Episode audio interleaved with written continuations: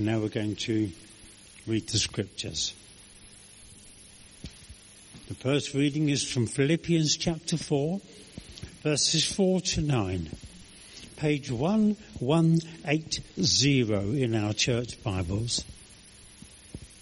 Rejoice in the Lord always. I will say it again. Rejoice. Let your gentleness be evident to all. The Lord is near. Do not be anxious about anything, but in every situation, by prayer and petition, with thanksgiving, present your requests to God. And the peace of God, which transcends all understanding, will guard your hearts and minds in Christ Jesus. Finally, brothers and sisters, whatever is true, whatever is noble, whatever is right, whatever is pure, whatever is lovely, whatever is admirable, if anything is excellent or praiseworthy, think about such things. Whatever you have learned or received or heard from me or seen in me, Put it into practice and the God of peace will be with you. This is the word of the Lord. Thanks be to God. And our gospel reading this morning is from Matthew chapter 5. You can find it if you want to on page 968 in the church Bibles. Matthew chapter 5 starting at verse 1. Now when Jesus saw the crowds, he went up on a mountainside and sat down his disciples came to him and he began to teach them. He said, Blessed are the poor in spirit, for theirs is the kingdom of heaven. Blessed are those who mourn, for they will be comforted. Blessed are the meek, for they will inherit the earth. Blessed are those who hunger and thirst for righteousness, for they will be filled. Blessed are the merciful, for they will be shown mercy. Blessed are the pure in heart, for they will see God. Blessed are the peacemakers, for they will be called children of God. Blessed are those who are persecuted because of righteousness, for theirs is the kingdom of heaven. Blessed are you when people insult you, persecute you, and falsely say all kinds of evil against you because of me. Rejoice and be glad, because great is your reward in heaven. For in the same way they persecuted the prophets who were before you. This is the word of the Lord. So, um, this talk is part of a three-part series, mini-series that has been initiated by the Bishop of Oxford, who wants us to look at three aspects of the Beatitudes and how that will affect us as a, as churches, as individuals, as deaneries and as a diocese. And this first week is about contemplation. The next week is about compassion and the last week about courage. And they take a few verses from the Beatitudes for each. So rather than start at the Beatitudes, I thought it would be helpful to look at what contemplative might mean, um, because it's, it's not like a word we use a lot in everyday English. And then we'll work through that and get to the Beatitudes at the end, because I think starting the other way around is a bit complicated. So let's see if I can remember this. Ah, brilliant. So contemplative, uh, according to the Oxford English Dictionary, um, involves expressing or involving prolonged thought, or maybe silent, deep silent prayer or religious meditation. When we talked about this in home group on Wednesday, there was a bit of a shiver that ran through the spine of everybody in the group when we looked at this slide, and um, everyone sort of thought, "Ooh, that doesn't sound much fun." We live in a very, very fast-paced world where we have internet communications to mean that we can make hotel reservations in San Francisco more or less in real time. We, uh, we expect to be able to chat to people wherever they are, whatever they're doing, you know, you even hear mobile phones being answered in the gents' loos at work, and uh, there is no sacred space almost now. Uh, so we're in this frenetic world. You know, even if, even at home, you're expected to pick up your work mobile, and so the, the idea of, of prolonged anything, slow burn anything, whether it's slow burn food or, or quick food or fast food. We're in a very fast world and a lot of these things make us recoil. So rather than look at those things, I think actually that in the scriptures, what we see as contemplation breaks down into some other words. Look, wait, seek and listen. And that's around those three topics is how the talk's going to fall into, into divisions this morning. So look, um, this image came up as number one on Google image search for contemplative, which I thought was, yeah, I thought that was kind of interesting. But I love this monkey or gorilla. He's just got that dignity of, uh, of an older monkey. But he's looking, he's looking wistfully into the distance. And I think this actually, I know it's funny, but it, it, it, comes a little bit to what contemplation actually is. It's a look and a gaze I think gaze would have been a better word for me to use here. In Hebrews 12, 1 to 2, it says, let us run with perseverance the race marked out for us, fixing our eyes on Jesus, the pioneer and perfecter of faith.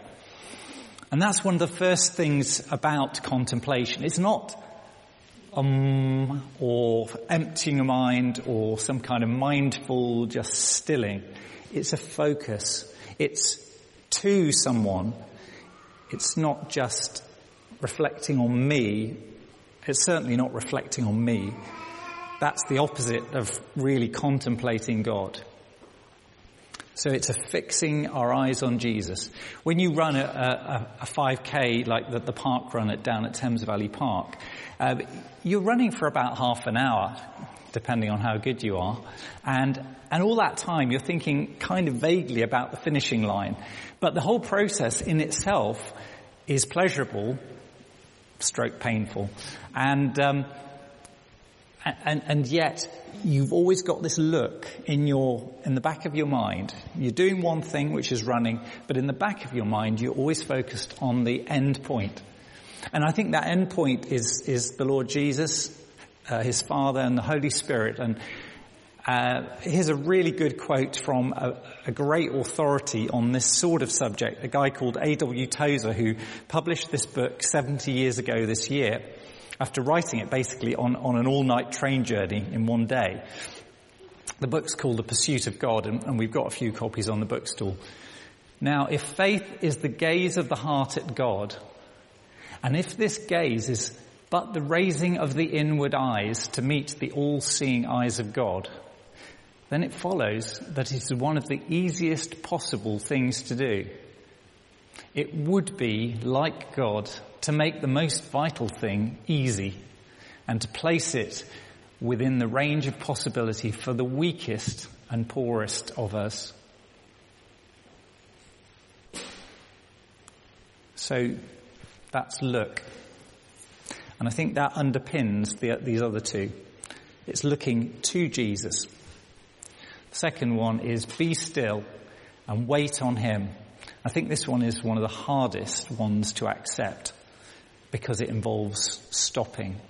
It involves laying aside our agenda, what we'd like to be doing, what YouTube videos we'd like to be looking at, what, what news we'd want to be browsing, what food we'd want to be eating, what, what activities we'd like to do. And none of us like waiting at traffic lights or waiting at a pelican crossing like that. So it, it, comes out in quite a few characters in the scriptures. One of the earliest ones is in, in, in the life of Moses. Well, I suppose you could say it happened there in Abraham and before that. Um, just after the Israelites were leaving, um, after they left Egypt proper and were about to cross the Red Sea, the Egyptian army decided to change their mind and wouldn't let them go and they bore down on them and it was one of probably the Israelites' scariest moments in the whole thing. They were trapped. The sea was on one side, the Egyptians on the other. And Moses told them a message from God. Do not be afraid, stand firm and you will see the deliverance the Lord will bring you today. The Egyptians you see today you will never see again. The Lord will fight for you You only need be still. What a message. Uh, what an unpopular message. Be still. What would you do? You just like, which way should we go? How are we going to escape? Can we build a, dig a hole underground? Can we hide? You know, can we, can we run? Can we hire some troops from somewhere else? Can we escape? No, Moses said, stop. Just stop. But be still and focus on the Lord. Very counterintuitive, but the right thing to do at that point. And then you see it all over the Psalms, all over them. Not just the Psalms that David wrote, but all the worship leaders who also lived in during his time, who um, who he uh, were his associates. All of the Psalm writers tend to write about this. So uh, in Psalm 37, verse 7, be still before the Lord. Why? Just to cogitate? No. Wait patiently for him. Do not fret when people succeed in their ways, for they, uh, when they carry out their wicked schemes. Psalm 46, verse 10. Be still. Why? Know that I am God. I will be exalted among the nations. I will be exalted in the earth. Psalm 27 verse 14. Wait for the Lord. Be strong and take heart and wait for the Lord. Sometimes I think we've got um, things that have been on our hearts for days, months, years sometimes, things that have been longed for Things perhaps like um, waiting for a child to come along when, when one doesn't come along or um, sometimes waiting for something that God has told you that you haven't yet seen become a reality. And during those times of waiting, it can seem like you've been forgotten. I'm sure Martin has felt some of this. Um, and this is not the time to give up that lovely song that we sang last Sunday um, uh, that begins, There is strength within the sorrow, there's beauty in our tears, um, relates to that weight where God is sovereign. And we don't know all the answers, but just keep holding on. Carrying on. Psalm 5 verse 3. In the morning, Lord, you hear my voice. In the morning, I lay my requests before you and wait expectantly. I wait for the Lord. My whole being waits, and in His word I put my hope. I wait for the Lord. More than watchmen wait for the morning. More than watchmen wait for the morning. Um, back in the mid 80s, I worked as a watchman, as a volunteer during Billy Graham's campaign in Sheffield. And me and another student were supposed to be guarding this extremely valuable piece of video equipment. Uh, they had a professional security guard as well, and it was the middle of summer, and the nights were very short, and we got round to about 4 a.m. and it was light, and thought, we've done our job now, no one's going to nick this screen, it's just like huge on wheels, and um, it's just not going to go now, but we had to stay around till 7, but those hours just, oh, it just seemed to take forever. Psalm 40 verse 1, which was put to music by U2 in the 80s as, as the song 40, which is pretty well word for word for, for the psalm. I waited patiently for the Lord. He turned to me and heard my cry.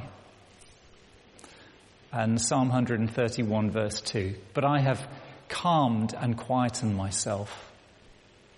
I am like a weaned child with its mother. Like a weaned child, I am content. I don't know whether you've ever seen breastfed babies desperate for food, or even bottle-fed babies as well. But they, they just, they go frantic about getting the, their food. But once they have gone through that point of weaning, they're able to wait. They've got something more, um, their guts have developed and they're able to handle solid food and, and it, it kind of lasts longer inside them. Um, and that's that maturity that God's looking for in us to be weaned children, to be able to um, to, to, endure, to, to to not be frantic when we're waiting for Him. What does it mean to wait on the Lord? In some ways, it seems like it's a very negative thing, just doing nothing. But I like this image because it makes me think about what I would like someone to do if they were waiting on me. I'd like someone who is waiting on me not to just be like filing their nails or looking into space.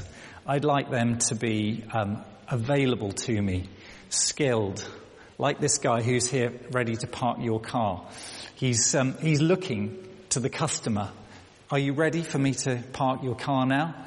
Um, I'm ready to help you. Uh, he's ready for action. He's at the customer's disposal. He's not thinking about his time. He's thinking about your time, about making you happy. He's, he just wants, in, this is just what we do in worship. This is, we're making ourselves available to God and we want to be here for Him. Uh, and this is what I think waiting on the Lord, even if it's a period of silence, even if it's a period of um, uh, prolonged prayer, then this is, I think, what waiting on the Lord means. And paradoxically, sometimes waiting can mean advancing. In Isaiah verse 40, um, uh, chapter 40 rather, we see this well-known passage about those who wait for the Lord shall renew their strength, how they'll rise up on wings like eagles, how they'll run and, uh, and not be faint. And we'll be thinking of that for you next uh, two weeks time, Pads, as you run the marathon. And Paul as well. Um, the third um, metaphor is seeking and listening.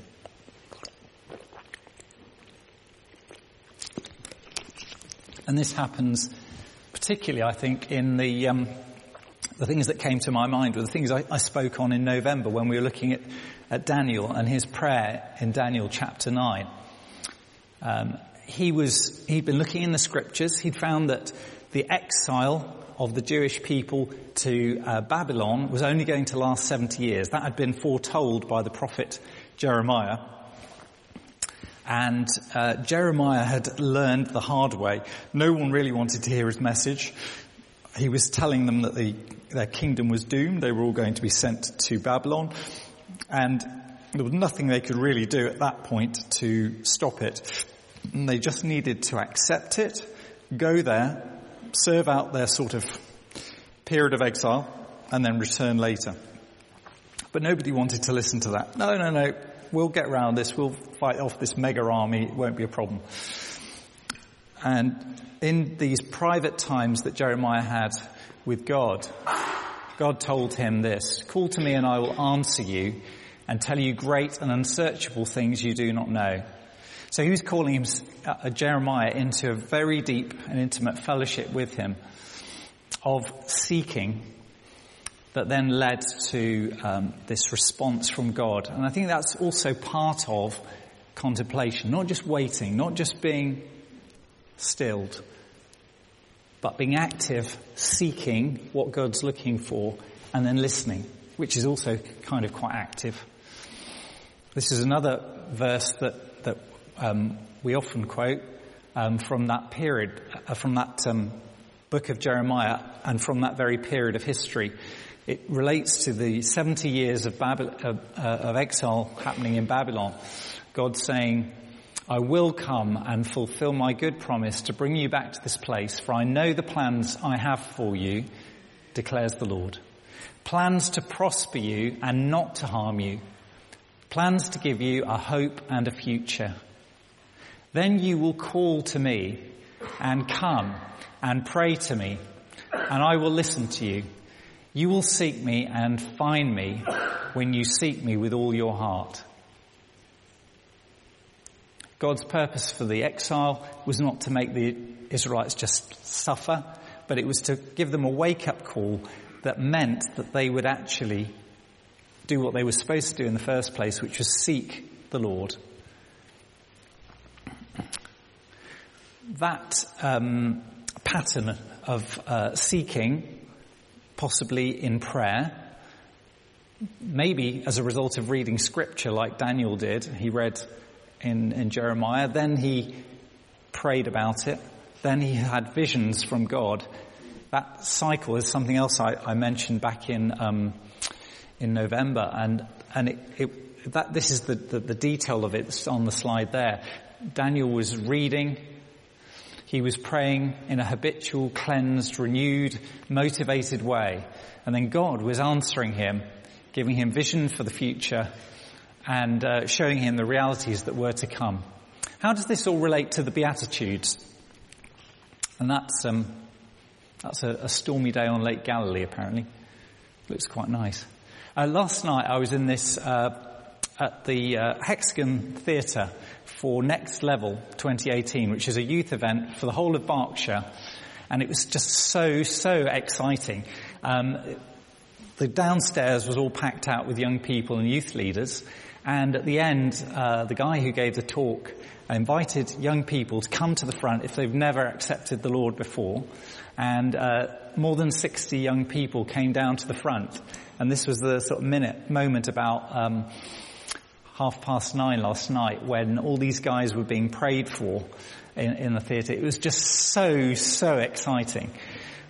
But I think the, and that was a moment of repentance for those uh, young people and in, just before we get to the Beatitudes, we read in, in Matthew, you can't really see it on some of these others, but from that time on, Jesus began to preach, repent, for the kingdom of heaven has come near. And then next chapter deals with the Beatitudes. So I was thinking when I, when you look at the Beatitudes, they're in this context of Jesus saying the kingdom of God is near, repent how does that then inform how we read the Beatitudes? Because they're quite cryptic. They're quite enigmatic, as are many of Jesus' public statements. And we could sort of take them possibly several ways. And they may be applicable several ways as well. The first one that uh, has been allocated to this particular topic is, Blessed are the poor in spirit, for theirs is the kingdom of heaven. Now, I think that, that that relates to this repentance of being, coming to the point where you know that you have, you failed before God. You have not um, lived up to everything that He would like you to, to do, to His standard. And you come to Him in sorrow. And at that point, in that poverty, you win the jackpot you receive His forgiveness, you receive His new life, you receive that relationship with the Father that becomes possible um, because of Christ's death on the cross. Blessed are the meek, for they will inherit the earth. And I think at that point of repentance, that's when we also have to kind of hand over all that's ahead of us because God isn't just interested in us saying sorry for the past, but then going back to our regular way of acting. He wants us to walk in newness of life, a changed life. So that means handing over all we know of the future, all that we know of our money, of our talents, of our stuff, the stuff that's so wedded to us, um, deep in our hearts that we, we hand over to Him. And it's in that that I think that that's an aspect of meekness. And I think that's the point when actually we inherit the earth. That's when we inherit everything. When we actually lose our grip on our most cherished possession. In Tozer's book, he's got a whole chapter on how Abraham was called by God to sacrifice Isaac. And he says, God could have chosen to have started with the little things around the edge of Abraham's life and made him hand those over first before getting to the most valuable one. But no, God didn't want Abraham to have a long drawn out time of pain and suffering, of, of handing over. He went straight for the one that was precious, and that, that was Isaac, his only son, long awaited.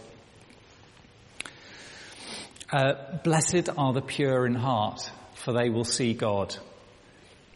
And I think there in that repentance and the coming of the kingdom of God, there is a purification that we can't do ourselves. It's a purification that enables us to have a relationship and to, in some way, see God. How does that, how does all this stuff talk about repentance relate to contemplation? Well, I think part of the wait on God, the look to Him, which should be a reflexive action, whether we're busy washing up, doing housework, um, in our job, whatever we're doing, not just times of prayer. I think it, in those moments, I think that in order to come to God, to wait on Him, to look to Him and to be still, we have to first know that cleansing. Not like the first time we were cleansed and, and had never come to Him before, but that regular cleansing that we need, that repentance that we, that's actually a lifestyle in a way more than just a one-off event. Maybe for some people here, the whole idea of prayer and waiting on God is something completely new. And like in November when I showed this slide, uh, I, am showing it again. We have a little booklet called Try Praying on the bookstall, um, and it's also available as a phone app. Um, you may find it helpful as an introduction to prayer, as a way of getting into praying and beginning, taking small steps and tasting and seeing that the Lord is good. Thank you.